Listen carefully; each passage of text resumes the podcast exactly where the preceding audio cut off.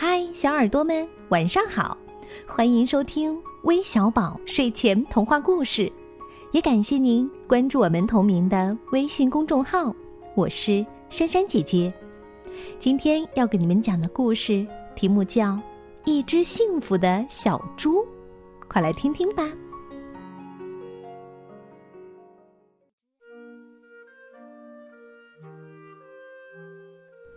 一只小猪每天都穿着一件红色的小背心儿，他上班去的时候总是快快乐乐的，嘴巴里哼着一支好听的童谣：“吧嗒吧嗒，吃吧吃吧，吧嗒吧嗒，笑吧笑吧。”他走上那条长长的小路的时候，小白兔的出租车就等着他了。小白兔的出租车很小，小猪一上出租车，那出租车就要摇三摇，晃三晃，然后出租车嘎吱嘎吱呻吟着就开了。小白兔很愿意拉小猪，他说：“小猪虽然重一点儿，但那是沉甸甸的快乐。”小白兔拉着小猪到立交桥前，小猪就下车了。走上立交桥就是地铁站。地铁站里面服务人员就一大批，都是漂亮的小猪。非常有趣的是，他们穿的都是红色的小背心儿。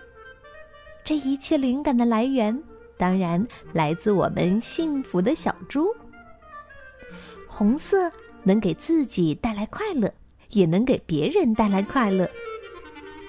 每一次小猪上高高的立交桥的时候，小白兔都心里很担忧。那桥好高好高呀，小猪走得气喘吁吁的。有一天，小猪突然对小白兔说：“如果你的出租车再宽敞一点就好了。”小白兔说：“嘿，你不说我都忘了，我这个出租车有这个功能的。”小白兔一摁按钮，车身就延长了，也加高了。原来小白兔的出租车上拉的都是小客人，什么青蛙啦、搬仓鼠啦什么的，所以从来没有使用过加长加高的功能。小猪很高兴，哇，真不赖呀！小猪没想到小白兔的出租车还有这个功能。更让他想不到的是，车上面可以拉开，小猪可以站在上面。正在这时，突然，小白兔的出租车像脱缰的野马一样，飞快地奔跑起来。眼看快要到立交桥跟前了，小猪大声喊：“哦，刹车！刹车！刹车！”小白兔踩了好几次刹车，车都没停下来。最后，他一咬牙，把刹车踩到底，踩得死死的，这车才猛然停了下来。车猛一停，小猪却从车子里面飞了出去，好像孙悟空翻跟头一样。几个跟头下来，小猪落在了立交桥上。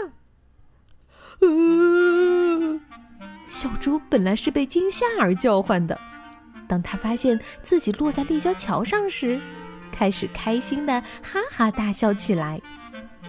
他对被吓得目瞪口呆的小白兔说：“哦哦哦，真奇妙呀！我都不用爬立交桥了。”没过几天，地铁站的小猪们开始忙碌了。听说大象国王要视察地铁站，他们请幸福的小猪出出主意。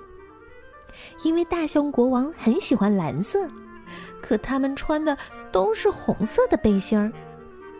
小猪说：“嗯，给每个小猪做一件蓝色的背心儿啊。”不巧的是，布店里蓝色的布不多了，只够小猪们做后半身的布料。小猪说：“嗯，那就贴在身后面吧。我听说大象国王是近视眼。”大象国王又不喜欢和别人走得很近，怕别人发现他是近视眼。这样我们都把屁股朝向大象国王好了。这是个不错的主意，可是被揭穿了会很麻烦的。小猪自告奋勇地说：“嗯，到时候我来组织大家。”那天，大象国王一走进地铁站，小猪马上喊道：“请向大象国王敬礼！”唰，小猪们把屁股都站向了大象国王。大象国王很高兴。蓝色的制服真漂亮，小猪说：“请唱快乐童谣，一、二、三，开始！吧嗒吧嗒，吃吧吃吧，吧嗒吧嗒，笑吧笑吧。”小猪们一起唱。大象国王很开心，好啊好啊，我们的国民生活的很快乐呀。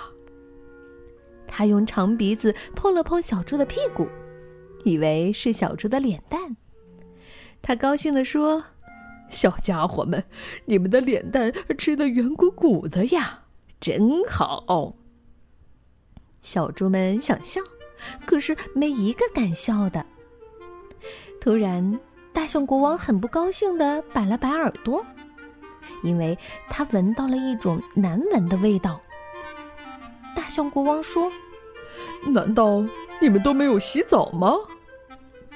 小猪马上说：“呃，大象国王，今天旅客比较多，大家忙得浑身是汗，请原谅。”大象国王说：“哦，好，好，好，真好，你们辛苦啦。”小猪一起说：“嗯，不辛苦，吧嗒吧嗒，吃吧，吃吧。”吧嗒吧嗒，笑吧笑吧。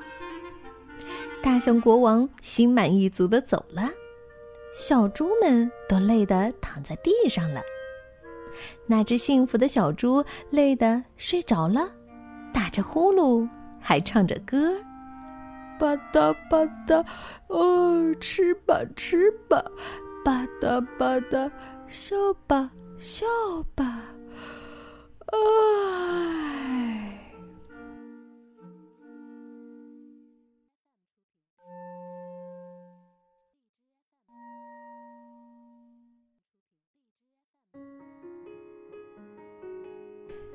好啦，故事听完了，让我们也做一只幸福的小猪吧。最后，我们要将故事送给来自天津的董浩洋小朋友，感谢你的点播，我们明天再见吧，晚安。